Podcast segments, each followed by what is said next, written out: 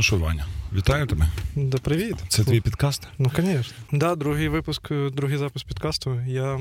Ай, класно. Мені подобається, мені подобається саме запис у студії. Угу. Прикольно, так більш професійна штука, знаєш. Плюс, що найголовніше, звук монтується, насправді. Да, але зараз я потрошку включаюсь, бо я щось. Слухай, ну я я хочу тобі подякувати. Ти мені прям нагадав часи, коли я працював на радіо. І це прям такий величезний етап мого життя. І ось все майже так і було. Теж мікрофон, два мікрофона там для того, щоб спілкуватися з гостями в студії. Єдине, що в мене ще був мікшерський пульт, і там програми для того, щоб запускати музику. uh То ще це і така, знаєш, ностальжі повернулося моє життя. Трішечки згадав, як це було. Прям я голос зараз чую свої такі прям спогади. Там туф-туф-туф-туф вистрибають. Прикольно. Ну, дякую тобі а, за це. Будь ласка, будь ласка. А скажи, довго ти працював на радіостанції? Шість років. Шість років. Шість років, так. Це були ведучі прямі ефіри. Як... Це були прямі ефіри, це були проведення програм. Певний момент, потім там новини були. Потім е, я перейшов на взагалі на позицію програмного директора, тобто розробляв програми вже структури в контексті радіостанції. І ну там було безліч варіантів. Я взагалі починав. Я пам'ятаю себе малим, коли я сидів і думав, я буду працювати на радіо. Я не знаю, як це буде, але я буду працювати на радіо. Це при тому, що я в той час не вмів толком спілкуватись, був такий сором'язливий, але я просто знав, що. Але вже тоді я знав психологію, ось так тобі скажу. Я знав, як це працює, я знав, як потрібно працювати з мріями, як як вони здійснюються, і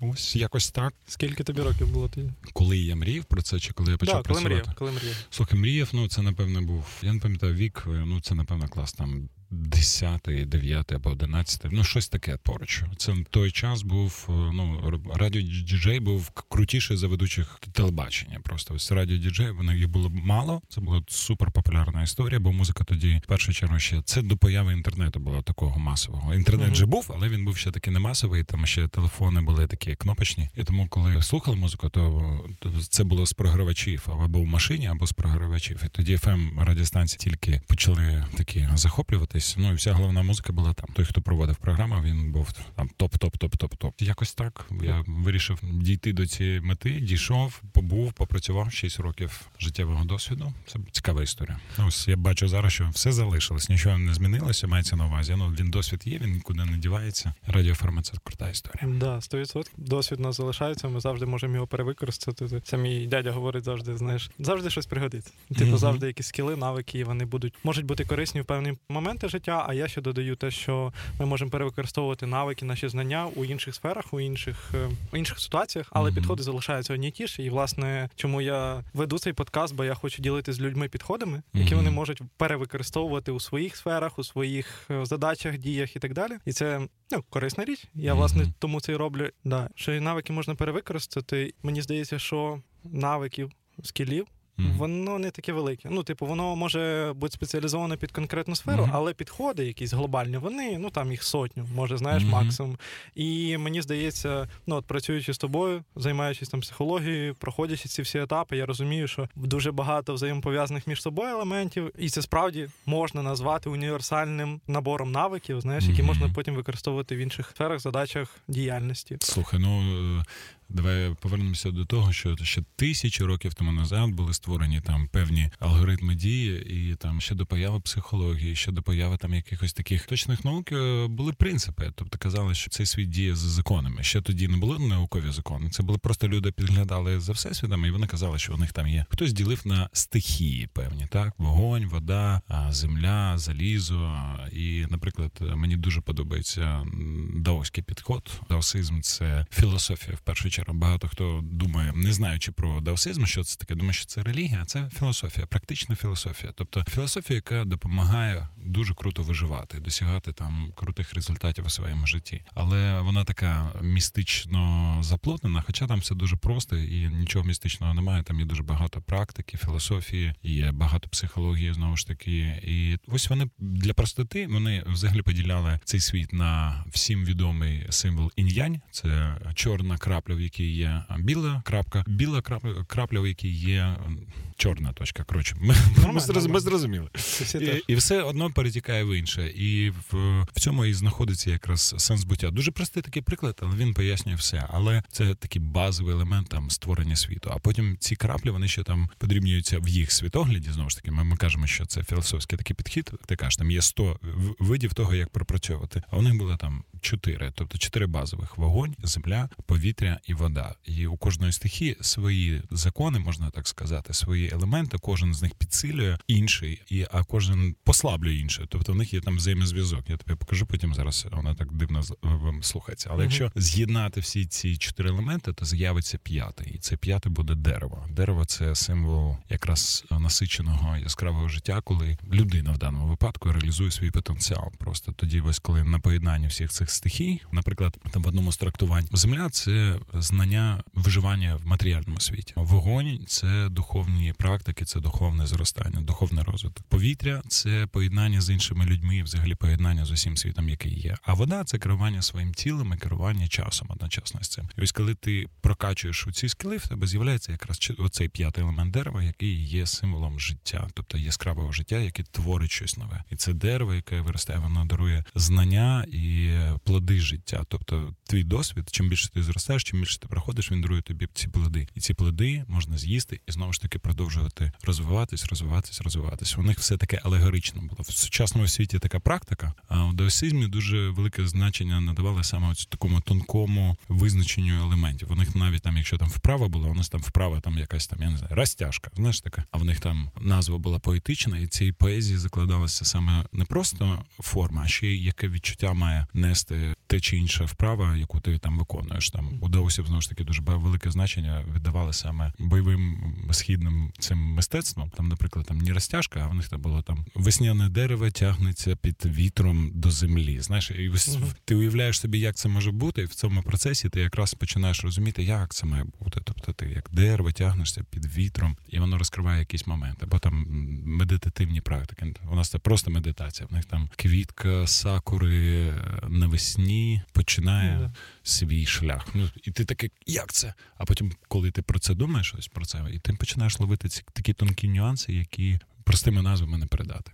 Можливо, да. Цілком може бути. Я знаєш, просто коли ти говорив, я згадав ці всі історії, як релігії називають е, одні речі іншими, переназивають їх, переназивають там в одній релігії, в іншій, в якомусь напрямку. Люди об'єднані яком, якоюсь вірою, вірою у щось, uh і власне потім починають переназивати це по-своєму. Це відображення їх індивідуальності, відображення їх напряму, відображення їх культури, але насправді е, суть ну, від цього не міняється. Суть не міняється. Але так. прикольно, що дерево да, це як поєднання всього всіх чотирьох стихій, як ти кажеш, це дуже надихає. Ну це дуже наводить на думку про те, що потрібно дотримати всі сфери життя в балансі, всі Баланс. сфери взаємодії. Угу.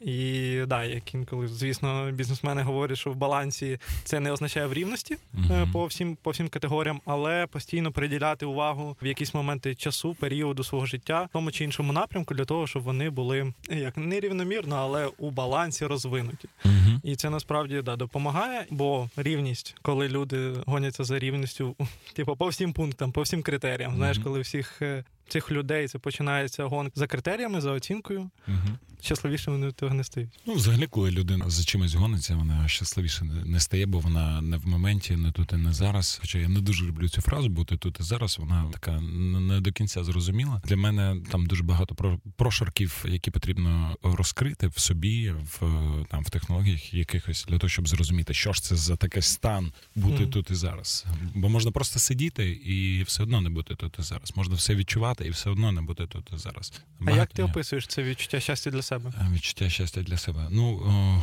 щастя, я так думаю, що багато там елементів для мене відчуття щастя, це я дуже просто собі сформулював. Це, це коли я реалізую свій потенціал. Тобто, якщо я вмію співати, то я співаю е, і реалізую потенціал максимально круто. Якщо я вмію, наприклад, там я не знаю, там я у терапії своїй там допомагати людям, то я допомагаю, допомагаю максимально круто. Тобто, коли я максимально розкриваю щось, або якщо, наприклад ту саму терапію брати. В мене там є технології, з якими я працюю. Я їх використовую не на 50%, так а на 100%. Ось тоді я реалізую. Це як людина, яка пробігає там 100 метрівку, і вона пробігає за найкращий час. І тут головніше не е, конкуренція з іншим, а просто для себе. Тобто людина бачить, що вона постійно вдосконалюється в процесі. І ось коли в будь-якій сфері у кожного своя сфера, як я вже сказав, там вогонь, вода, повітря і земля, там матеріальне, духовне спілкування з іншими, керування своїм тілом. Ось якщо в усіх цих напрямках я реалізовую себе, тобто я маю здоров'я сильного, якщо там з грошима все супер, якщо з відносинами з іншими людьми все кайфове, якщо у духовності я бачу прогрес і не бачу згасання, то все це мене надихає. Це мені дарує силу і дарує відчуття, знаєш, ну реалізованості. Я щасливий в цей момент.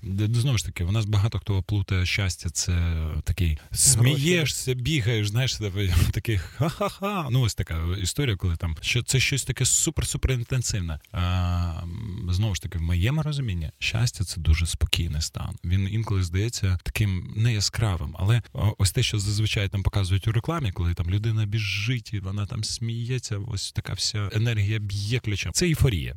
Да, да, да, це ейфорія.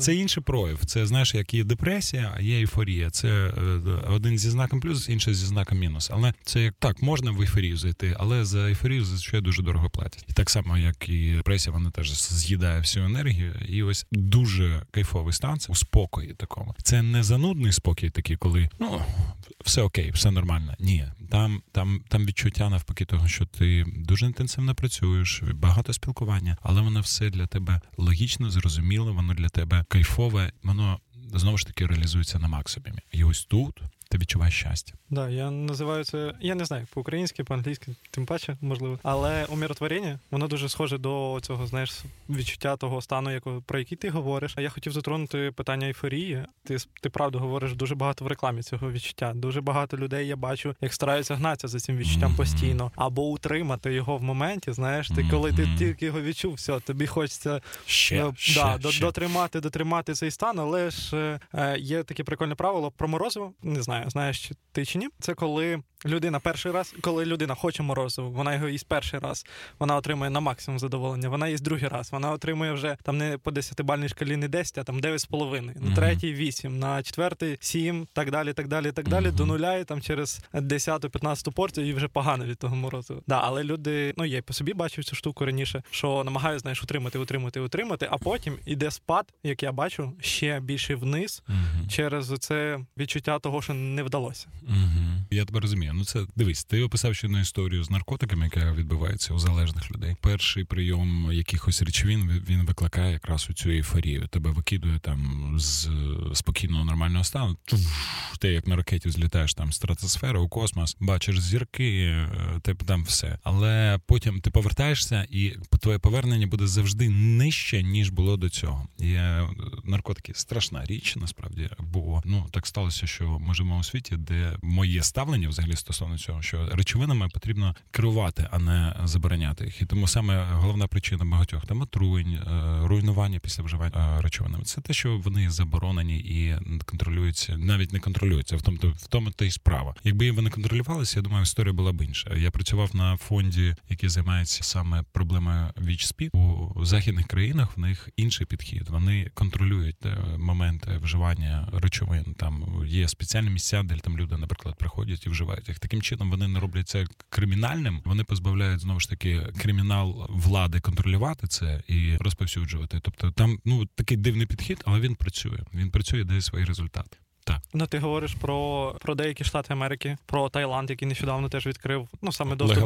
до Легалайз, да, зробив. Ти про цю історію, чи чи є прям а ну медицинська марихуана, це ж теж як часткова часткова допомога і дозвіл на те, щоб люди використовували це у спеціально визначених місцях. Ну так, там не, не тільки у спеціально, просто в тебе є дозвіл на використання цього. Ну є ще конкретно там в різних країнах. Я на жаль зараз не скажу, бо я я просто стикався із цим, і це мене вразило, тому як ділюся цією інформацією. Ну просто є країни, де прям є спеціальна локація, куди люди можуть прийти. Вони отримують там безкоштовний там шприц, там условно кажучи, там якусь місце, де вони це можуть зробити. Мене це здивувало, коли я тебе вперше побачив. Але як наслідок, ці люди не знаходяться під е, тиском, під стресом. Вони не знаходяться, не впадаються в стан криміналу. Вони розуміють, що вони залежні. Всі розуміють, вони залежні. Я пам'ятаю, що там навіть поліцейський розповідав. Це був документальний там уривок, якийсь на конференції. Поліцейські спочатку були проти цього. Вони там активно хотіли протидіяти, але потім за результатами вона побачила, що саме таке спокійне ставлення до цього дало їм можливість е, контролювати більше,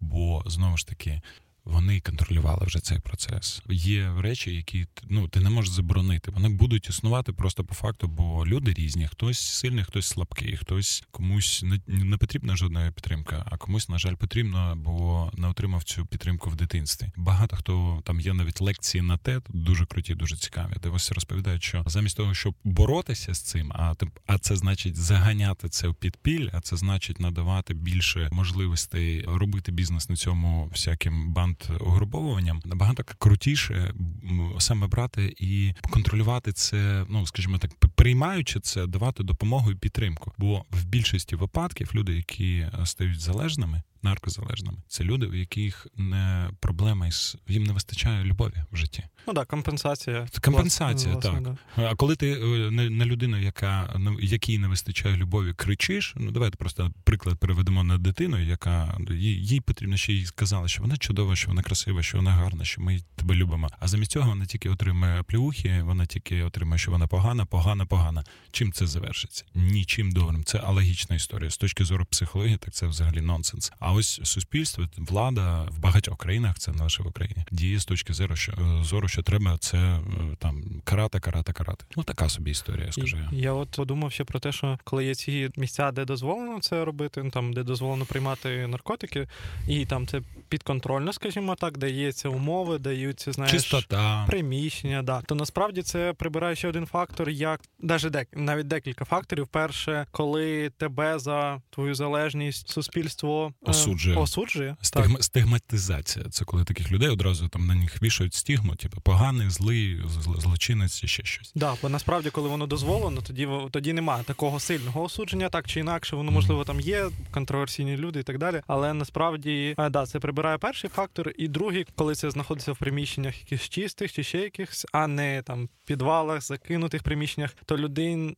то на людину не падає ще додатковий тягар відповідальності, умовно відчуття того, що її життя загублене mm-hmm. вже назавжди. Знаєш, ну, типу, так, так, так. І, і це дозволяє трохи вирівнювати цю ситуацію і Прикольно. А інший момент е, антисанітарія, яка зазвичай в притонах просто не керується. А в цих закладах навпаки повна санітарія, повний контроль, там є перевірка, там є стежить за тим, щоб, наприклад, якщо є якісь там захворювання, щоб вони просто не передалися далі. Да. Розумієш? Да. І я не експерт цих питань, тобто Ні, 100% я розумію. але просто ну, наприклад, в країнах СНД зараз відбувається епідемія, якраз ВІЛ-СНІД. Причина якраз тому, що це ось роблять вигляд, що цього немає немає, або такими карательними засобами це подавляють. Шалена пандемія, але про це не говорять. Якби навпаки, щоб вилікувати будь-яку хворобу, давай це дуже простий принцип. Це принцип психології, принцип е, медицини і взагалі принцип там кризис менеджменту. Тобі потрібно назвати проблему проблемою і сказати, вона є. Другий принцип дати їй можливість проявитися і прийняти її такою, як є. Треба її побачити, сприйняти. Коли подивитися, ти... як глядач на неї. Ну, типу, не не утримувати. Не не навішувати на неї нічого. Ти дивишся на в терапії терапія, ти е, стикаєшся з проблемою. Головна проблема завжди, що люди не хочуть бачити свою проблему. В медицині люди не хочуть визнавати, що у них є хвороба. Чим скоріше ти визнаєш це, тим скоріше ти зможеш щось із цим зробити. Прийняття проблеми такої, як є, ти не кажеш, що там ой, там мене там тільки трішки живіт були. Ні, ти кажеш, ти приходиш, здаєш аналізи, вивчаєш, і тобі кажуть, опс, а у вас там якась серйозна хвороба. Зараз я не хочу називати. В терапії так само ти приходиш, та в мене там трішечки треба там поладити стосунки там з кимось займаєшся. Потім ти починаєш працювати, і щоб докопатися саме до причини проблем там у житті, то доведеться сказати: ні, в тебе там не, не трішечки проблеми, там ай-яй-яй. Це просто був привід, щоб зайти в терапію. А потім в терапії це починає розкриватися. І якщо буде крутий е, союз між терапевтом, який досвідчено може провести тебе крізь усі перетини, такі темні зони, де дуже легко зірватися з терапії, і буде готовність відчуття прогресу у клієнта, то тоді відбудеться диво, і можна буде докопатися до тих причин, які насправді впливають на життя людини. Ти знаєш, що я порівнюю травми, які впливають на життя людей, із чорними дірами, які майже не випромінюють світло. Їх можна в, в, в, астрономії побачити лише там завдяки приборам, прорахуванням різними там викривленням простору. Але що там ніхто не знає. Коли людина приходить до клієнта, о, точніше до терапевта, вона теж не знає навіть нічого. Вона завжди розповідає проблему, яка от знаходиться назовні, назовні. Це як наслідок викривлення світла у чорній діри. Це не чорна діра, це лише такий зовнішній прояв. Такий починаючи працювати, з, е, розкриваючи історію за історією, фрагмент життя за фрагментом життя, ти докопаєшся до істини, тобто до тієї першої причини. Але для цього потрібно пройти ну досить такий великий шлях. Да, ну я людям пояснюю, як трошки так хлоп на хлопський розум, як працює психологія. Психологія, так щоб було ближче зрозуміло до людей, які, наприклад, не стикалися з психологом і не стикалися з сеансами. Фактично, це перепроживання досвіду минулого, пошук, пошук щирих, чесних відчуттів, які виникають причин, які ранять які чесно ранять. Ти казав у нас, е, як ти казав на майстер-класі, що люди дуже круто вміють обезбалювати. Mm-hmm. І насправді це дуже сильно впливає. Так і як ти казав, да, правильно, що треба приймати, що проблема існує. От я хотів більше копнути там в наступний етап цього, коли людина приймає. Наприклад, вона вона є вдома в себе, вона є десь на роботі, ще десь. Вона відчуває цей там біль, фізичний біль, біль емоційний емоційний біль. Mm. Так вона прийме, наприклад. От е, я по собі відчуваю, коли я приймаю цю штуку і там довго знаходжусь в стані. Ну там я прийняв, що мені далі з цим робити? Знаєш? Ну я дуже часто чую це запитання, що мені далі з цим робити? Ну проживати, розуміти, усвідомлювати. Але ну ці слова для мене нічого не значать, бо вони нічого не дають. Е, я багато чого в своєму житті там досяг там в якихось аспектах, в різних аспектах. Там і я ну я задоволений своїм життям. Я знаю там те, що я робив, це було кайфово. Але все, що стосується саме е, ось цієї зони психології, не не професійної діяльності, а саме психології, мається мого внутрішнього світу, ці емоційні травми, які були, чесно кажучи, більшу частину життя я робив все, щоб приховати і не дивитись у цей бік. І я не знаю людей, чесно тобі скажу. Я не знаю людей, які по справжньому з цим впоралися самостійно. Е, я, я не кажу, sorry, я не кажу зараз впоратись з цим самостійно. Я, я маю на увазі оцей період, коли ти такий окей, ця проблема є. Там психолог звільниться через два тижні. Знаєш, типу, і що в цьому ну, що, періоді дивитись, робити? дивитись, приймати це, приймати, як є, проживати це. Але ну це дуже легко звучить зараз. Я розумію, там, це важко, ти можеш да. там інколи ти проходиш крізь пекло. Я як людина, знаєш, яка там бувала і у депресії, і в емоційному вигранні. Я коли був у цих станах, я такий з одного боку, я там розумів, що ну все ще трічки, я помру. А з іншого боку, було ой, як прикольно. Там мій внутрішній психолог такий, як круто, треба, треба запам'ятати. Я ніколи не розумів цих людей. Прожити, дожити допомогти собі, обійняти. Але ці слова, знаєш, е, якби людина розуміла, як це робиться, вона б не опинилась там. Бо коли є внутрішнє прийняття, коли є любов до себе, це такі слова звучать зрозуміло. Ну вони важкі, бо не завжди вони залежать від нас. Насправді так. Ну, бо передумови там сім'ї і так далі, вони, звісно, впливають. Так, так, ти це розумієш. Коли там кажуть, треба полюбити себе. Як, якщо людина ніколи не бачила в своєму житті любові на своєму власному прикладі, якщо її ніколи не любили, просто так, її любили або там за за, за те, що вона гарний хлопчик, або гарна дівчинка, а за те, що вона сидить тихесенько, за те, що вона там, коли дитину не любили, як вона може навчитися любити себе? Воно звучить звучить, здається, просто, але це така складна історія. Це такий досвід, який треба здобувати і здобувати. Ну я вчуся ще цьому. Я ну чесно кажу, я вчуся. Я інколи інколи здається, я люблю себе. Інколи я дивлюся, ні, Жень, ти себе не любиш, ти себе баніш, ти тут ти, тут себе караєш, тут ще щось інше робиш. Тому це процес. Ну як дожити? Дожити до сесії дуже просто. Ну поставити мету і не відступати від неї. Да, ну я я от при розмові з тобою я зрозумів, мабуть, таку штуку. Головне, не ну воно все одно мозок буде відкидати цю думку, відкидати це відчуття, якесь, не забивати на нього. Знаєш, ну типу, не поставить хрест на тому, що ну все, його нема, або там, типу, все, я не хочу нічого бачити назавжди. Знаєш, умовно, неважливо, який це період, або там знехтувати, применшити, применшити цю проблему. Знецінити. Знецінити. Це, mm це часто штука буває у людей. Постійно. Да. Це ну, постійно. Да, а, ти правильно кажеш. Дякую тобі, бо в мене вже профдеформація. Мені трішки важко на такі е, прості запитання відповідати, бо я там одразу починаю бачити да, всю да, глибину трагедію. Да, да, да, І у цю мить мені я прям трішки розумію, що ух ти, а я не можу на такі штуки відповісти. Ти правильно кажеш. Ну не, не знецінювати і називати знову ж таки речі своїми речами. Головне слово, яке характеризує терапію, психотерапію чесність, казати собі правду.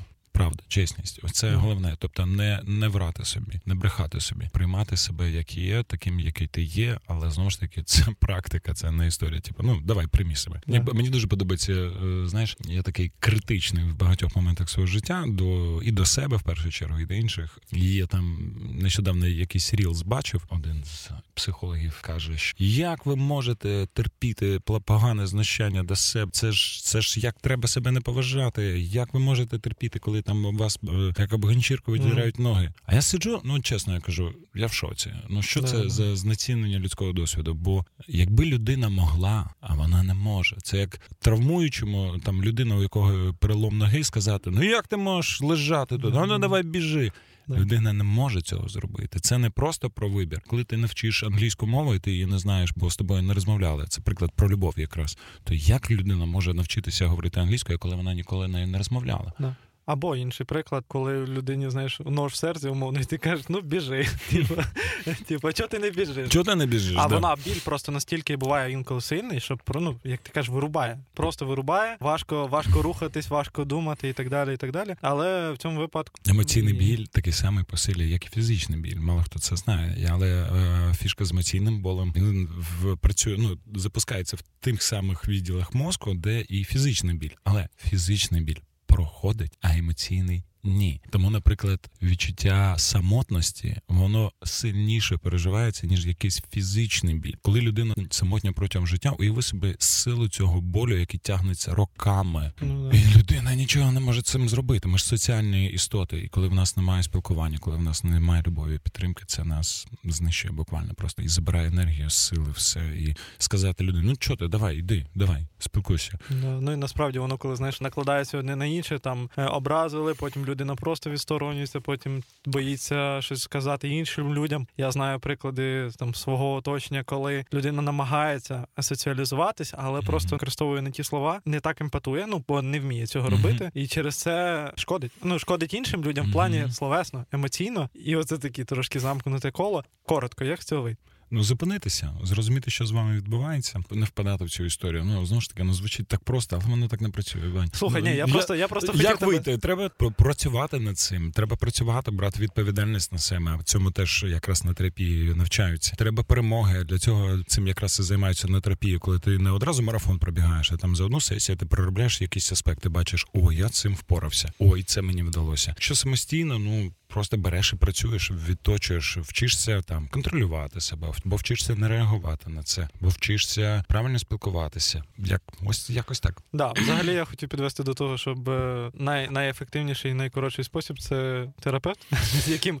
з яким ви разом працюєте, і проходите оці всі нелегкі моменти. Знаєш, ну перш за все, я розумію, бажання має бути бажання виправитись. Має виправитись в ситуації, має бажання е, змінити щось, змінити, покращити, покращити. покращити. Так, я ну, доки не буде бажання цього, то не буде і взаємодії щирої такої потужної. Я не скажу, що це єдиний спосіб там терапія. А я не скажу, що це там найкращий спосіб. Слухай, ну є там медитація, є багато чого. До до якихось моментів свого житті я доходив там в процесі там духовних практик, там різних одних, других, третіх, четвертих, п'ятих. Але е, ось ці фундаментальні травми, які, як я казав, людина не бачить. Ось в них я отримав результати саме у терапії. Тобто є штуки, які ти там сам собі там коректуєш, там ходиш на тренінги, якісь ходиш там на якісь курси, ходиш там в школу акторської майстерності, або там я не знаю, ораторські, там вчишся, там читаєш книжки, дивишся підкасти. Ось ці глибинні е, свідомість наша просто не бачить глибинні історії. Вона може побачити лише коли ти проходиш якісь кризові моменти з правильними технологіями, з правильними підходами, з людиною, яка натренована, яка знає, володіє мистецтвом цим терапії, і тоді відбуваються дива. Ну це історія. Ну, якщо людина дійсно хоче хочу кардинально змінювати життя, то тоді ласкаво просимо до терапевтів. А якщо косметичний ремонт, це теж круто. Це дуже кайфова історія. Тут можна обійтись самому, але чомусь фізичне тіло наше. Ми йдемо до медиків. Ми розуміємо, що там потрібні медики саме в Україну. Я зараз кажу, бо да, на, я на заході зовсім інша історія. Там з цим все дуже дуже добре все розуміють. 120 років терапії в західному світі, починаючи від Фрейда, вони все ж таки показали їм, що треба з цим працювати і з тими, хто спеціаліст у цій сфері. І того, що ти чимось володієш, ти не спеціаліст. В тебе є тіло, є тіло, але ти не спеціаліст із тіла. Для цього треба там медик. Там в тебе є зуби, є зуби, але ти не спеціаліст в тому, щоб коригувати. Ти йдеш до стоматолога. В тебе є там очі, окей, ти йдеш до там спеціаліста по очах, окуліста. А ось психіка, всі все знають, всі кажуть, та ну що ви там, я сам все все розумію. На жаль, да, 100%. Ну я е, я точно ще скажу, що мається на увазі не тільки, ну я маю на увазі, не тільки саме єдиний можливий спосіб, тільки сеанси з психологом. Це все одно комплексна штука, яку я зловив себе, от там перший місяць, перші півроку, коли ми працювали з тобою. Знаєш, е, найпростіше відчуття, блін, надо все, треба бігти до ЖЕКи, знаєш, треба бігти, бігти працювати, бо це ж в сесіях тільки, тільки в сесіях вирішується. Але насправді важливо брати відповідальність відповідальність, О, відповідальність за за те, щоб працювати над собою і поза сеансами, mm-hmm. і використовувати ті там методики, ті підходи, проживати ще раз, можливо, ті самі моменти. Тому що найголовніше не відсторонюватись, і бо фактично там е, зал, е, місце, де ви працюєте з психологом, це ж не вакуумна точка, це такий самий світ, частина світу, mm-hmm. в якому ти знаходишся, бо є оце відчуття, що типу, от це це одна область, знаєш, з неї виходиш, все, ти зовсім інший, ти думаєш mm-hmm. там про інше, е, бабочки літають і все таке, але це все поєднано між собою. І чим швидше людина зрозуміє, що робота над е, собою, робота над своїм життям, заробіток, проведення часу, часу з друзями. Це все єдине, це все одне ціле життя, яке варто проживати щиро, не боячись, проходячи через страх, як, mm-hmm. як ти казав, стосуючись до дерева, не зраджуючи собі, я би так сказав, mm-hmm. бо бо завжди, бо тіло не бреше, я це вже зрозумів. Ну правда, хтось обізбола внутрішнього собі закидає більше, ніж я про я про духовний обізбол, не, такий не, теж, про так. не, не про таблетки, але насправді, коли або не приймаєш рішення, або приймаєш рішення, яке насправді не хотів, завжди воно це відчувається, і краще ловити себе на цьому і одразу міняти. Але ж нас цьому не вчать.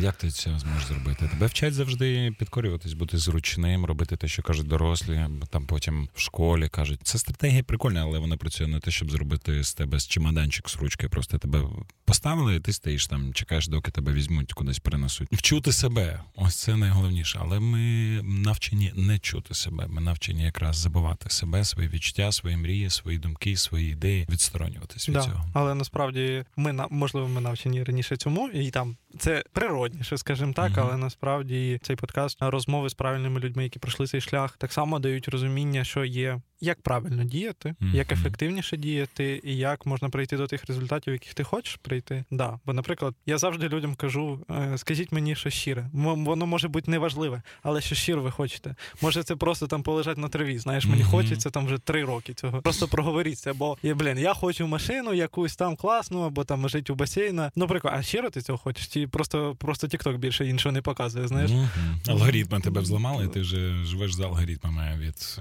штучного інтелекту інтелектом. Так, да, бо насправді ж TikTok це зараз раніше там, що було, я не знаю, якісь картинки на зошитах, ще щось, ще щось, ще щось там, знаєш, на подарунках, на листівках mm-hmm. з ним народження, ну слухай, машини, BMW, якісь там е, кільце з діамантами. Ну, людина суспільна тварина, тому вона завжди копіює інших. І якщо вона не навчена, як ти кажеш, чувати себе, вона буде навчена йти за іншими. І Якщо вона бачить, що всі кажуть, що щастя це BMW, то вона починає віддавати своє життя, яке безцінно розмінювати своє життя на там на машину, там на матеріальні блага. Це потрібно. Ніхто не каже, що гроші не потрібні. Ніхто не каже, що там твій стан виживання він залежить від грошей. Але це не найголовне, бо я знаю дуже багато людей, в яких є гроші, машини, але вони нещасливі. Повертаючись до початку нашої бесіди, в чому сенс життя? Він у щасті. А щастя це реалізація себе. Реалізація себе це інколи якраз не про гроші, а про те, щоб я не знаю, там творити те, що твоїй душі хочеться. Ти за це можеш не отримати грошей, але в житті будеш настільки щасливий, що мільйонери будуть тобі заздрити.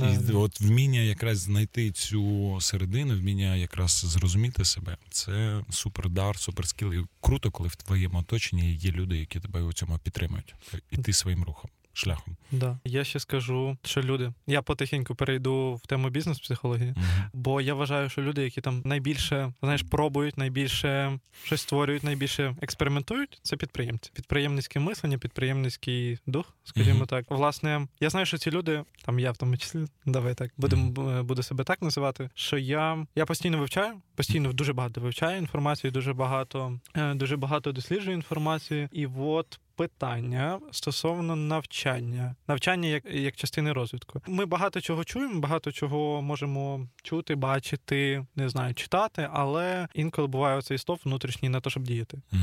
Як е, можна навчити себе діяти, і в чому може в чому може бути, наприклад, е, проблема найбільш розповсюджена в цій темі, і куди варто поглянути? Ваня, е, ти звертаєшся до людини, яка не вміє дуже коротко відповідати на запитання. Мені потрібно дуже багато розповісти, щоб там діяти. Бо, наприклад, я в своєму житті теж стикався із такою проблемою. Багато ідей, але не, не робиш дії. Коли я почав вивчати цю історію, то я там відкрив такі пласти, ну які показують, що для того, щоб там є прямо блоковані зони для нас, які е, ми не усвідомлюємо. Ми не усвідомлюємо. Тому сказати просто бери і дій, або там просто візьми, зроби пункт А, Б, С, Д і дій, воно не працює. Це рівень слів, які свідомість приймає, а підсвідомість каже: ні, я не буду цим займатися. Я не хочу. Сила свідомості за одною одиницею інформації ми обробляємо там чотири одиниці. Тобто за одну секунду ми там сприймаємо якісь чотири там вектори е, інформації, які приходять до нас. А безсвідоме, підсвідоме, там е, наскільки я пам'ятаю, десь 16 мільйонів одиниць інформації. Це все тіло, всі елементи, всі структури, там кожна клітиночка, там все, що до нас прилітає, радіація, там тепло. Ну безліч 16 мільйонів одиниць інформації. Я не встигну за весь цей підкаст розповісти, хоча б там даже менше ніж 0,001%. Так ось там така кількість всього, що для того, щоб зрозуміти і почати саме діяти, так є е, шокуючі методи, які нас штовхають. Ти можеш е, знайти людину, яка тебе підтримає. Ти можеш знайти тренера. Потрібен тренер. Дуже чому олімпійські чемпіони, чемпіони? Вони ж не самі тренуються. Багато хто забуває. Або ментори. Це називається ну, ну ментор, тренер, вчитель, сенсей. Називай як хочеш.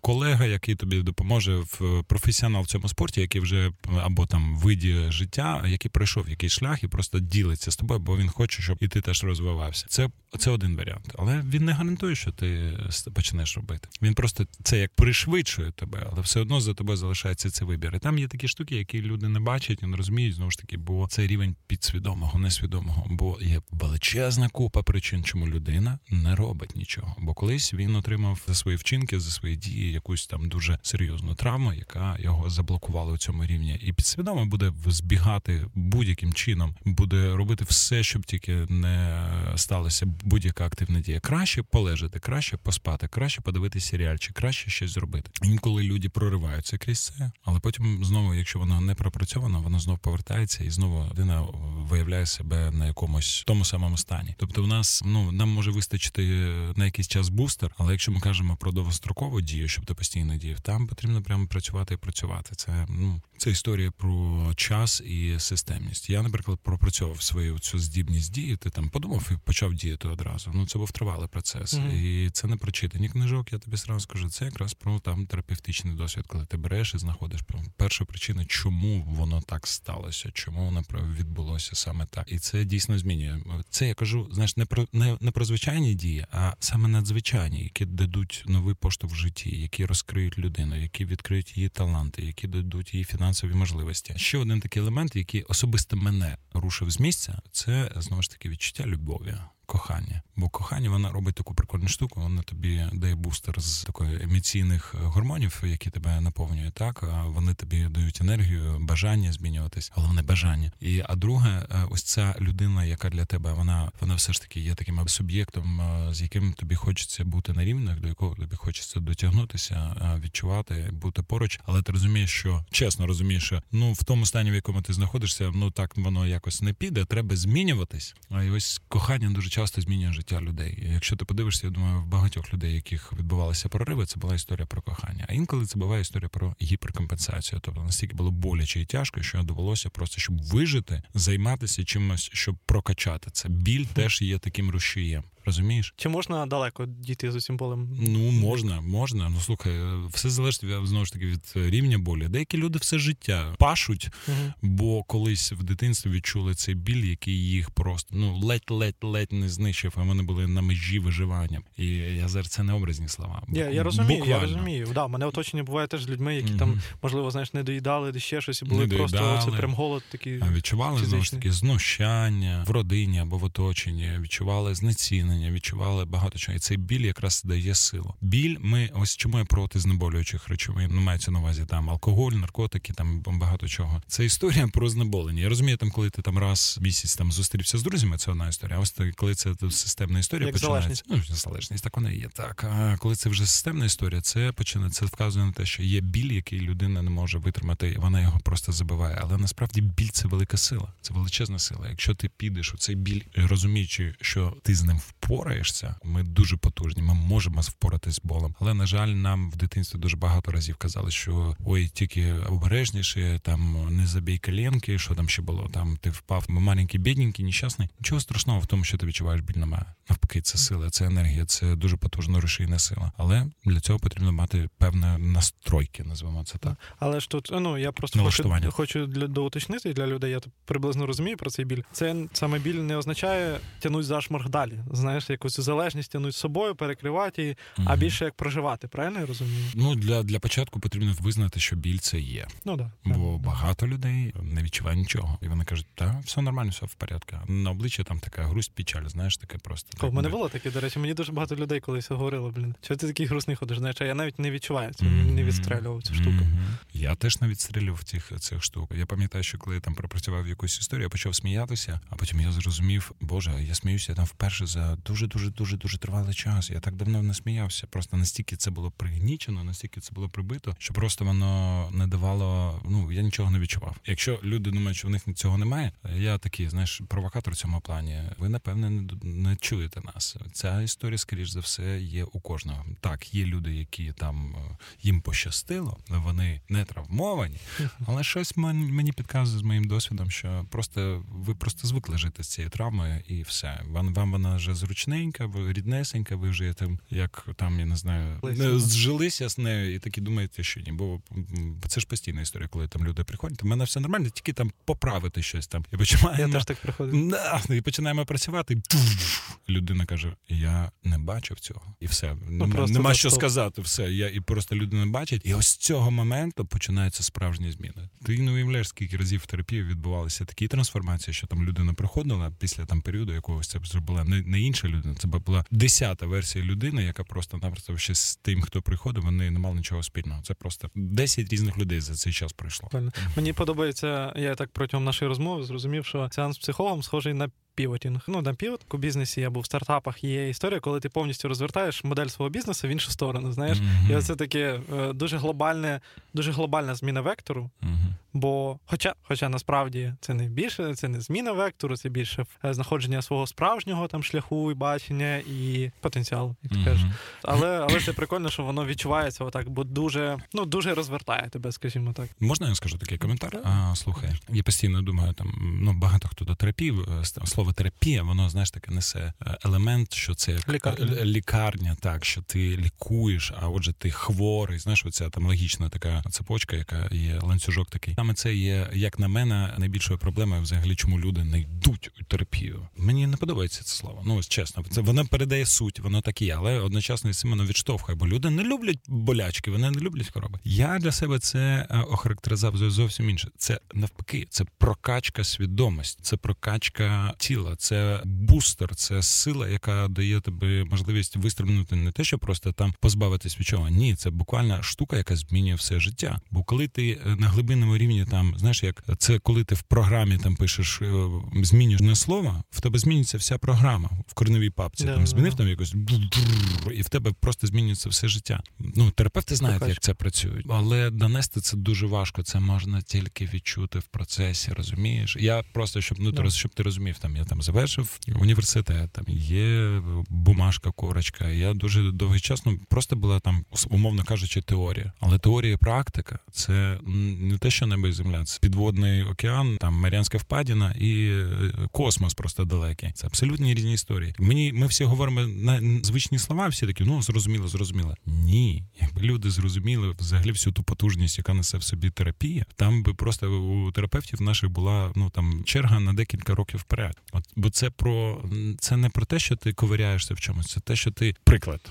Вибач, що так е, спонтанно, okay, okay. але але воно воно несеться, і мені це подобається. Що таке травма? Це в твоїй нозі є заноза. І люди такі: ну це моя заноза, я не хочу туди лізти. Мені я я ну я нормальний, я можу ходити. Але заноза, що ти не ступаєш на ногу на 100%. Тобто ти хромаєш, так це таке шкутильгаєш. Ти такий шкульк, шкульк, шкульк. Але за цією шкутильгою йде потім викривлення тазу, потім йде викривлення позвоночника, потім викривлення там плечей, потім викривлення шиї, як результат хвороба, хвороба там органів якихось, бо вони не отримують кисень, бо там перетинаються, перекриваються нервові імпульси. Вони не так керуються проблеми з тиском у голові. Ну як результат, просто все життя. Ось така маленька а, заноза, і люди кажуть, ну це окей, і, і варто лише витягнути цю занозу, як людина повертається до нормального життя. Більшість людей ходять не з однією занозою. Так тобі скажу. Там стільки занос, там стільки занос, да. і кажуть, ну це норм, окей, окей. Хорошо. Я я, я, я знаю відчуття, от е, коли ти говориш, там розповідаєш на на сесіях, на майстер-класах, і я бачу по іншим людям, або там через е, твої подкасти з Леною. Лена Білок, привіт тобі. Да, привіт. На кухчі наш підкаст. Дивіться, шановні друзі, у YouTube. А ми тут в невеличкому підвалі. Шучу. І я я розумію, я відчував це на собі. Оце відчуття, знаєш, безпомічності. Блін, дуже важко. Ти ти, ти стільки навалив інформації, знаєш, новий. Це що, все моє життя, все хана, знаєш.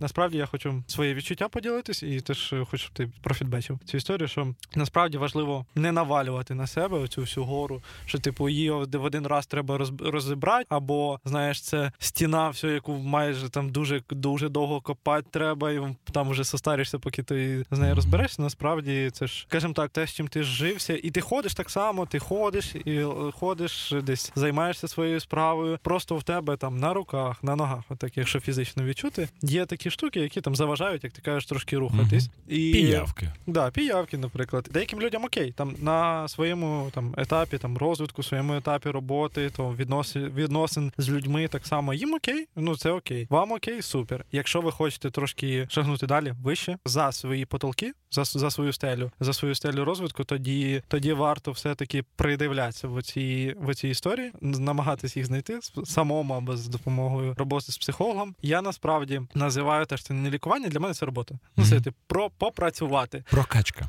Ну ти називаєш це прокачкою, я трошки роботою, бо mm-hmm. насправді все одно треба прикласти зусилля, але результат того варт. Я б не називав роботою, бо робота це знаєш, скільки дав, стільки отримав. А терапія ти завжди отримаєш x 10 якщо ти круто працюєш, якщо mm-hmm. тобі там все відбувається. Ну скільки скільки б ти заплатив за життя своєї мрії?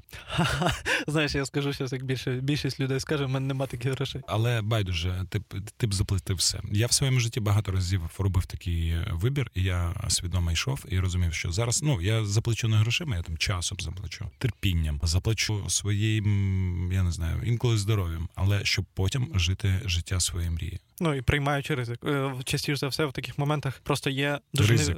великий ризик. Так. І оце, до речі, я теж хотів затронути з тобою цю тему, власне, як е, проходити через цей ризик, приймати і йти далі в невідомість, бо вічна проблема. Знаєш, коли підприємці, які підприємці, бізнесмени, mm-hmm. які вже мають результат певний там в грошах, в е, наявності команди, компанії mm-hmm. і так далі, вони знають оце, вони знають, що є, що крокуючи вперед у невідомість, mm-hmm. якщо хочеться досягти більшого треба йти з закритими очима, як-небудь, але йти Просто і, йти. і, і тоді воно вийде. Да. А от люди, які часто не йдуть, на що їм варто звернути увагу, в яку сторону там е, глянути, щоб дійти. По-перше, скоріш за все, в них є проблема зі страхом. Тобто страх є в усіх, але кожен реагує на все. А сміливість це не відсутність страху. Сміливість це коли ти можеш здолати цей страх. Але це історія не про всіх. Це велике щастя, коли ти можеш сміливо там порушувати норми точення свого правила, там які тобі нав'язують. Там не сиди, не не, не рипайся, точніше, там сиди, не рипайся, або там, а що люди скажуть. От коли ти можеш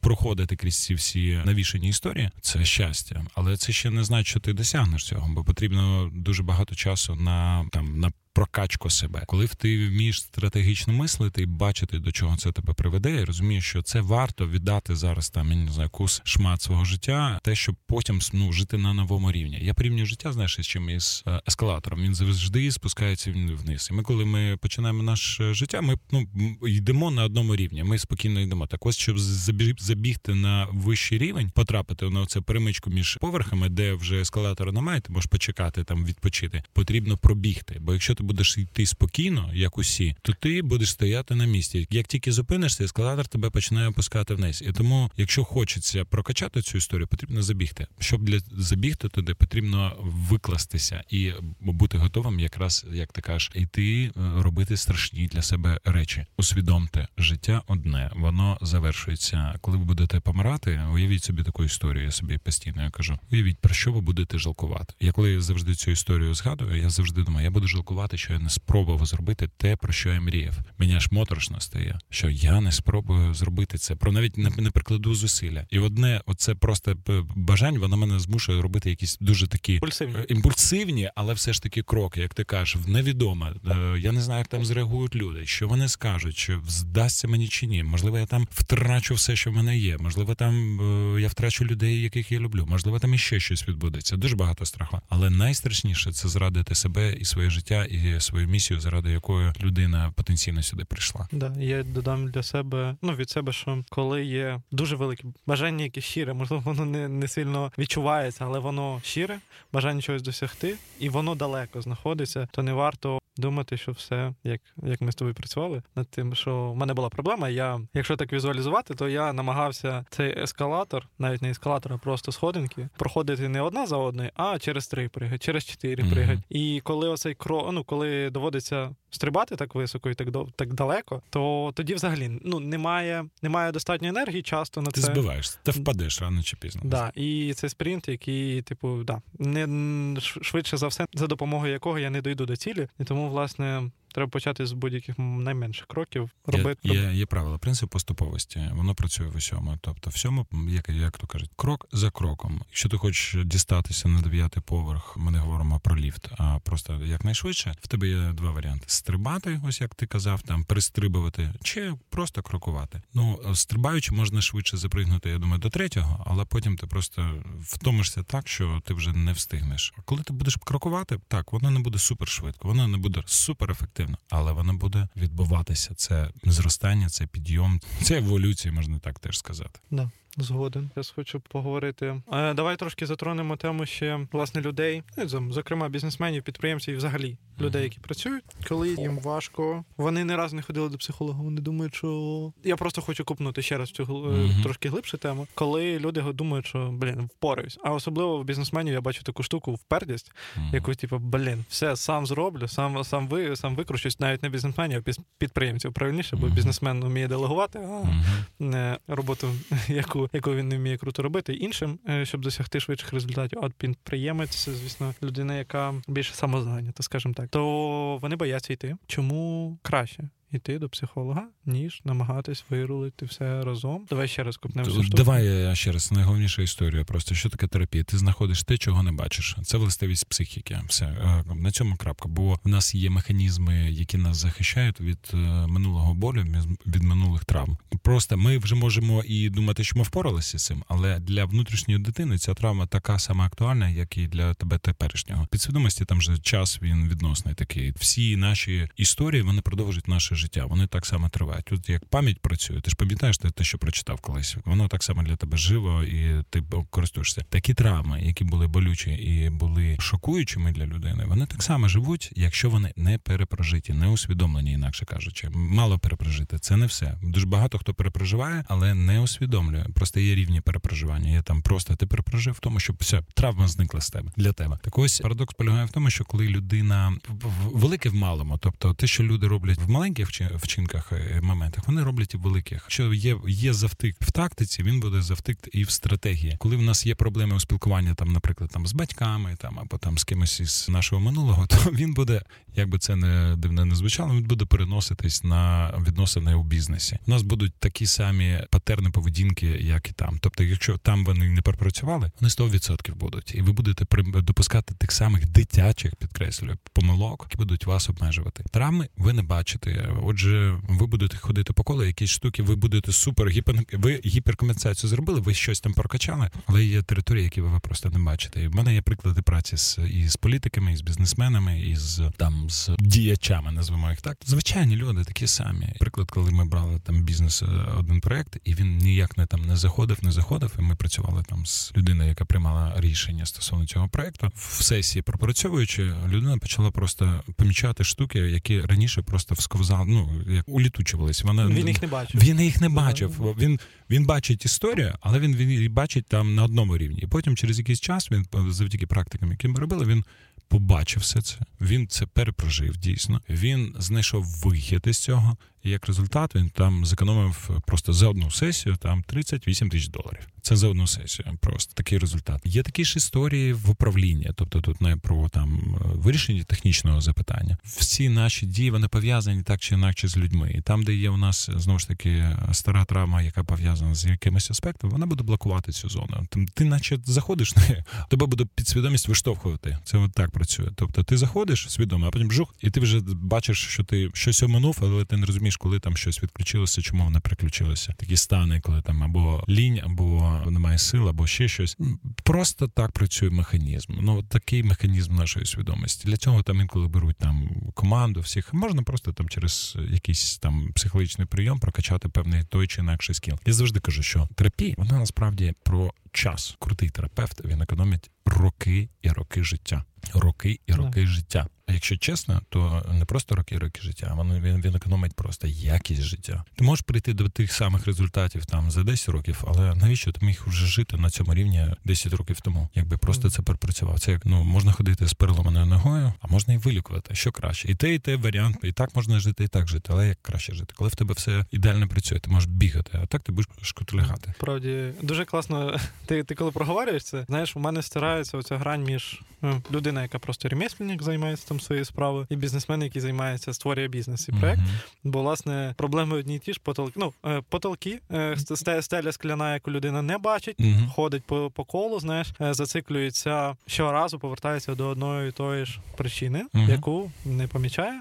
А коли помічає, тоді вже там можна можна з нею працювати з психологом, пропрацьовує цю штуку, і врешті вона виходить. Важливо теж розуміти, що деякі проблеми вирішуються не за одну сесію. Не це я по своєму досвіду зрозумів, що інколи треба багато часу і з різних сторін подивитись на ситуацію, і самому дійти до того, щоб бути сфокусованим на вирішенні цієї проблеми, тікаючи в інші там сфери більш більш приємні, які mm-hmm. можна вирішити, або там в момент виключається тіло. Знаєш, дуже важко жити. В той саме в цей момент. Я здається, що це супер важко, але я я не знаю. Мені дуже сподобалось, як ти сказав про маніпуляції на майстер-класі. Що маніпуляції завжди короткотривалі. Оце мені якось видається, начебто маніпуляція самим собою, що ти короткотривало надаєш забагато mm-hmm. значення тій проблемі, яка виникає, але довготривало, якщо подивитись, то блін, ну чи буде чи буде вона займати твій час і увагу там 10 років? Можливо, але чи в той степені, яка як відчувається зараз. Бо знаєш, інколи люди, от, наприклад, я теж пороговорити з тобою цю штуку. No. Цікаво, що ти думаєш саме про те, як люди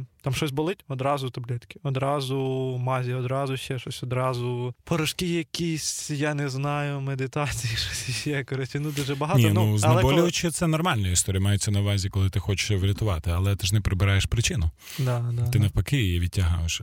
І так е, хвороба, яку через біль можна було б знайти і вилікувати, а вона стає хронічною. Розумієш? Тому є проблема. Чому ж воно болить? Це я я завжди кажу: біль це погано чи добре? Вань, біль, це причина. Вона а, е, допомагає побачити, звернути увагу. Вона не причина, вона знаєш як сигналізація. Тобто організм каже тригер. Ува... Ні, ні тригер. Це, це тригер це те, що запустила, а тут в даному випадку це сигналізація, яка кричить тобі: зверни увагу на мене. Знаєш, приклад приводжу простий. Там хлопчик кричить там з п'ятого поверху, кричить пожар, пожар, пожар, і всі такі: ой, давайте закриємо вікна.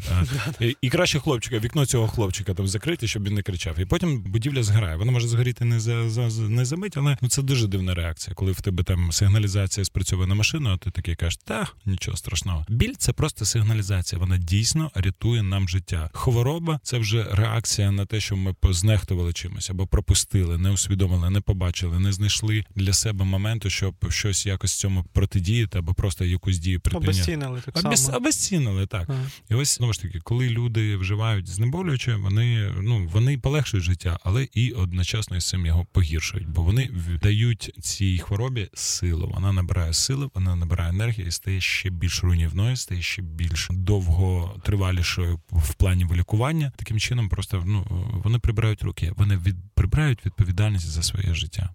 Да, і насправді я ще хочу сказати, що сама проблема, як ти кажеш, не зникає. Що не менш важливо, вона розтягується в часі і вона залишається, і потім, е, знаєш, як ті, як то кажуть, бактерії, да? Uh-huh. які учаться пристосовуватись, так само проблема вона знаходить нові шляхи е, відображення у тілі, відображення, як ти кажеш, знову ж таки, що біль переходить в хворобу і так далі, потім в хронічну хворобу, способів відобразити тобі проблему. Любий слухач способів мільйон, їх нескінченна кількість. Проблема завжди знайти спосіб показати себе. Те, що розтягується в часі, ну не вирішиться сьогодні, доведеться вирішувати післязавтра. Ну, Це як ремонт. Машина там маленька проблема. Завіз і на СТО одразу там підрихтував, і це тобі коштує там, я не знаю скільки там грошей, якусь суму. А якщо ти довгий час нехтуєш цим, то через якийсь час е, ти можеш просто не просто е, за ремонт платити, а ти можеш потрапити в аварію, і там вже буде взагалі інша сума. А окрім того, що будуть проблеми з авто, так чи й будуть проблеми зі здоров'ям. А це вже взагалі інша історія. Тому це ось нехтування такими штуками, нехтування безпекою, нехтування сигналами, які знеболення цього. А до знеболення давай так, усі наркотичні засоби відносяться, алкоголь, всі там речовини, якісь Кока-кола. життя, коли в тебе вечірка постійно в режимі нон-стоп, коли ти немає часу, трудоголізм, увага, трудоголізм це теж залежність, сексуальна залежність, коли ти постійно там стрибаєш з одного ліжка в інше, аби тільки не відчувати, розумієш? Yeah. І ми живемо у світі знеболювального. Цей світ знеболювальний, він знеболює все. Ми я от чим більше працюю з іншими, тим більше я починаю себе усвідомлювати, більше розуміти свої процеси. Ну я розумію, що я так само навчився знеболювати себе просто думкою своєю. Не відчувати це дуже легко робиться. Багато думають, хто що це для цього щось потрібно. Ні, дуже багато людей живе в стані, коли вони не відчувають жодної емоції. Це дуже така ефективна робоча конструкція, але вона дуже пласка. Вона там немає ні щастя, ні, ні злості, ні болі, ні гніву. Такий робот, такий джун джун джун джун Але життя робота це не життя людини. Це життя, це життя робота. Воно дуже пласке, воно пластикове, воно там залізне. Я не знаю, там воно там цифрове, але це не життя людини. І люди, коли повертаються навіть через біль до життя, вони прям плачуть і кажуть, Боже, я хоча б щось відчуваю. А то я застряг у цьому стані, і багато хто живе там не на рік, не два, а там десятиріччями. В мене був період, коли я припинив відчувати музику. Три роки я не відчував музики. Тобто я е, аудіофіл, але я не відчуваю музику. Я її розумію, я можу розкласти, але жодної емоції. І коли я вперше відчув музику, це був такий болючий етап мого життя. Я просто плакав. Я був щасливий, я був вдячний, що зі мною сталося там щось таке, що мене змусило відчути саме біль. Я тоді зрозумів, якщо я відчую біль, то я відчую щастя. Розумієш? А я міг знеболити це все, закидатися чимось там, і на цьому все завершилося. Да, і насправді, якщо не брати обізбола, а просто ну, як ти кажеш, трудоголізм, або ще щось, ще щось. Люди, коли я і по собі це відчуваю, коли фокусуєшся тільки на одній задачі, і потім ну намагаєшся випасти у задачу якусь, випасти mm. у роботу, випасти у там доглядання за кимось. Тоді важливо зрозуміти, що ти перетворюєшся на функцію, mm-hmm. або як ти кажеш, на об'єкт. Mm-hmm. І тобою Річ. керують. Ти Тоб... просто річ. Тобою керують, тобою на тебе впливають, а сам ти не відчуваєш так само і не можеш впливати на цей світ, на своє життя, приймати власні рішення і діяти згідно них. Да. І тут важливо розуміти, що ще на цю тему хотів сказати, що власне, будучи функцією, неможливо осягнути щастя, як ти кажеш. Бо от е, для мене щастя це момент, знаєш, коли я реалізував цей потенціал, про який mm-hmm. ти говориш. І, наприклад, іду і бачу, блін, яка офігенна погода, знаєш, mm-hmm. класна. Бо і я відчуваю це щире, знаєш, задоволення від того, що природа така крута. Або не знаю, дуже довкола хмари, повітря, знаєш, таке е, дме все. І я відчуваю силу цієї природи. І це теж кайфово. Да, в цей момент важливо розуміти, що якщо ви давно цього не відчували, зверніть увагу, можливо, є. Ну, є привід для того, щоб попрацювати з цим. Так да. і sorry, я ще да. хочу додати історію. От ем, ти кажеш, заноза приводить до там болі в голові, наприклад. Mm-hmm. Знаєш, якщо не витягнути її і залишити в тілі. Да. Чи важливо людині Е, намагатись усвідомити весь всю сукупність проблем, яка може виникнути, якщо продовжувати з цим жити і не вирішувати цю проблему, чи чи просто навіть чи це настільки нескінченне число варіантів, що навіть не треба замислюватись над цим, а просто йти і лупашить, бо йти і лупашить в плані йти вирішує цю проблему, бо одразу зрозуміло, що це там може привести до там найстрашнішої речі смерть. Угу. От, у кожної людини, у кожної людини різні чинники, всі різні. Тому комусь потрібно усвідомити всі проблеми. Комусь достатньо того, що це може просто забрати щасливе життя. Хтось мусить знайти якийсь фактор. Для когось взагалі цієї історії не потрібно. Він просто розуміє, що я хочу жити круте життя. Мені це не подобається, це не про мене. Тому ну немає універсальної відповіді. Я просто це вже багато разів бачив. Тобто комусь там починає щось розповідати. Одна людина зрозуміла, інша не зрозуміла, інша там взагалі по-своєму зрозуміла, навіть не те, що ти мав на увазі. Але так чи інакше, просто найголовніше визнавати, що є проблеми. Ви, хоча б не, не, не ви можете брехати кому завгодно, але не собі. Бо це найстрашніше. Бо коли ви брешете собі, це як комп'ютерний вірус е, у комп'ютері. Він приймає вірусну програму за правильну програму і починає припускати помилок. Чим завершується життя комп'ютера, який не виконує свою головну програму? Коли постійно припускається помилок. Ну, викидає, викидає. викидає. Життя викидає людей, які не починають припускатися помилок. Це не відбувається зараз. Просто ти, коли починаєш сходити з власного шляху, починаєш зраджувати сам себе, знеболювати сам себе, не відчувати, бо біль це частина життя. Це як результат приводить до того, що ти можеш виявити себе за якийсь час взагалі не там, де ти думав, і не там, не у тій компанії, з якою б ти хотів би бути, не з тими людьми, взагалі не у тій все, не у тому всесвіті. Ось так. Хочу з тобою там наостанок проговорити таке складне питання, як війна, угу. і її вплив на психологію.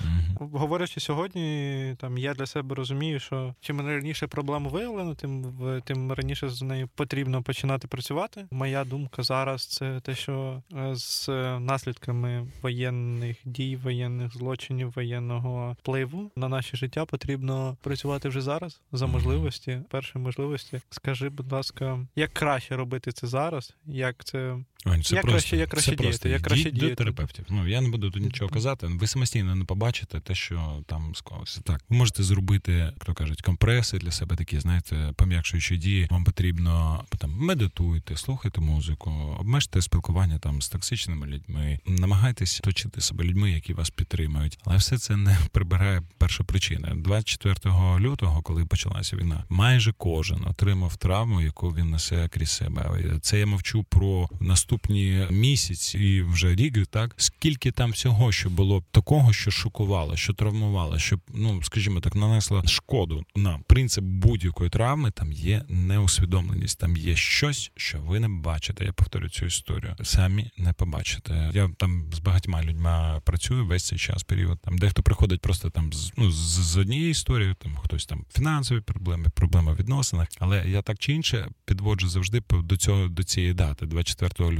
і виявляється, там стільки сховано. А всі люди кажуть, та я з цим вправ спор впорався, впорались. Про це ніхто не каже. Ви навчились жити з цим. Ви не побачили, що там відбулося. Ви не перепрожили це. А отже, ви несете цю цю подію з собою, і вона продовжує так само впливати на вас. Це якраз та сама заноза. І коли люди починають в сесії там е, про, про проживати цю історію, вони кажуть, ми не очікували, що там стільки всього сховано. Парадокс. От що все, що ми зараз кажемо, я думаю, що для більшості воно прозвучить, але це будуть просто слова. Бо людина може провзаємодіяти з тим, що вона там усвідомлює. А те, що не усвідомлює, вона не бачить. В мене трішки інше підход, бо я вже знаю, скільки всього мене усвідомлюємо, тому я просто йду до терапевта і кажу так працюємо, а там побачимо, там знайдемо. Ми працюємо і дійсно знаходимо інколи якісь такі фантастичні історії, які там тривають там більшу частину мого життя і впливають на мене. А я навіть не бачив їх. Там я стільки всього прочитав, стільки з цього відкрив, стільки з, з, з такими крутими людьми спілкувався, але все одно не бачив, бо це за рівнем свідомості. Мої колеги, які працюють зі мною, вони мені допомагають, щоб я відкрив очі. Вони мені не вчать, не, не розповідають казки, не розповідають, що треба робити.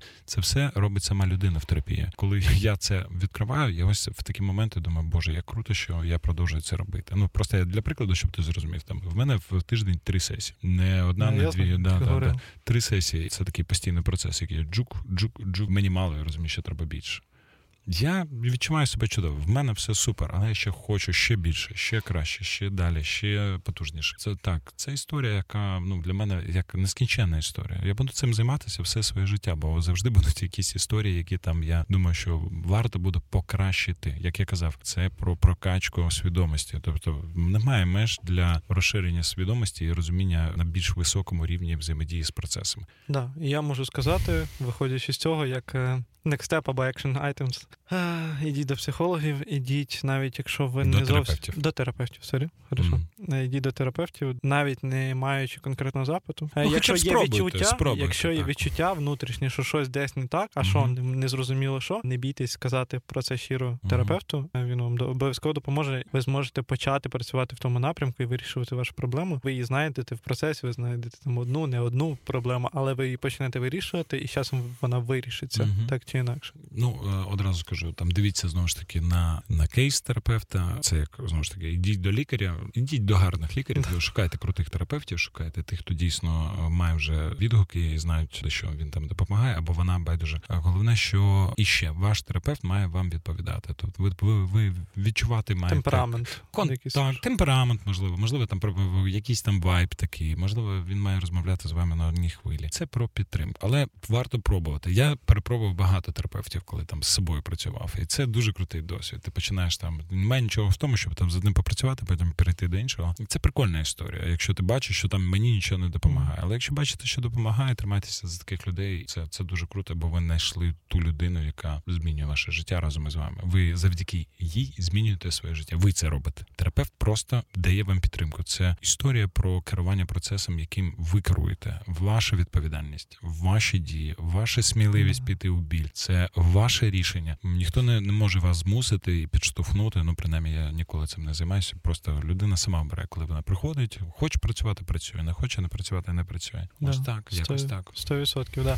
І важливо теж розуміти. Ну от я я бачу по своєму оточенню, що люди, коли починають сесії, прокачувати себе в сесії, mm-hmm. коли розкривається травма, може бути боляче, mm-hmm. але це не означає в цей момент, що психолог поганий, наприклад. Знаєш, бо бо інколи буває часто це.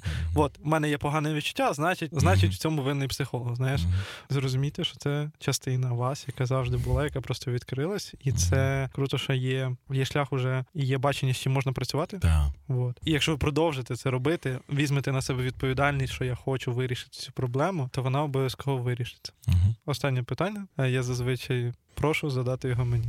Угу. Що цікаво? А, Що цікаво? Ваня, скажи мені, будь ласка, твій улюблений фільм. Блін, я не по фільму. Добре, Але... твоя улюблена пісня. Давай так, я звідси зайду. Ой, пісня. Блін, мені мені подобається пісня зараз Not Today. Today. Вона е, зараз скажу, то то автор. Але вона така, знаєш, про те, що ну, по-перше, мені біт дуже подобається. Я я завжди фанат музики uh-huh. е, більше. І вона більше про те, що ти впливаєш на своє життя. От я я читав просто текст, я читав його після там півроку того, пів, півроку по тому, як я почав слухати цю пісню. Е, Chill Bump, власне, автор цієї пісні, групи, можливо, да. І вона про те, щоб е, озиратись, бачити життя навколо. Таким, яким воно є, кайфувати Клас. і, як ти кажеш, реалізовувати свій потенціал. Да. Ну я ж е, запитання з підковиркою поставив, бо пісні це як код. Вони так слухаючи їх, люди не помічають, вони вони потім починають проживати життя своїх героїв. Там ті, хто любить драми, вони потім потрапляють у драми. Наприклад, е, хтось там проводив дослідження. Я не згадка, тому це не точно. Але здається, 75% усієї пострадянської поп-культури, яка була, це історія про співзалежність, якраз яка і ось ці всі історії, коли розповідають, що там кохання жити не може без тебе, що робити. Ай-яй-яй. Це історія якраз е, співзалежної людини, співзалежне кохання. Так ще там багато різних видів кохання, про яке ми можливо наступного разу поговоримо з тобою, якщо yeah. це буде актуально людям. Ось тому дуже круто, що да, така пісня, і насправді да, звертайте теж увагу на те, що ви слухаєте, те, що ви бачите, бо це все інфополе, яке ви сприймаєте. Це програми, да, які з часом потім реалізовуються, і потім ви такі через 20 років. А а ти вже герой цієї пісні. Е, рекламка про абізивні відносини була, знаєш, коли і щось типу такого було. Так. Дякую тобі за Дякую тобі. розмову. Дуже дуже душевно було, дуже комфортно і прям дякую тобі. Клас. Гарного дня. Тисну тобі руку, гарного дня і всім гарного життя. Удачі.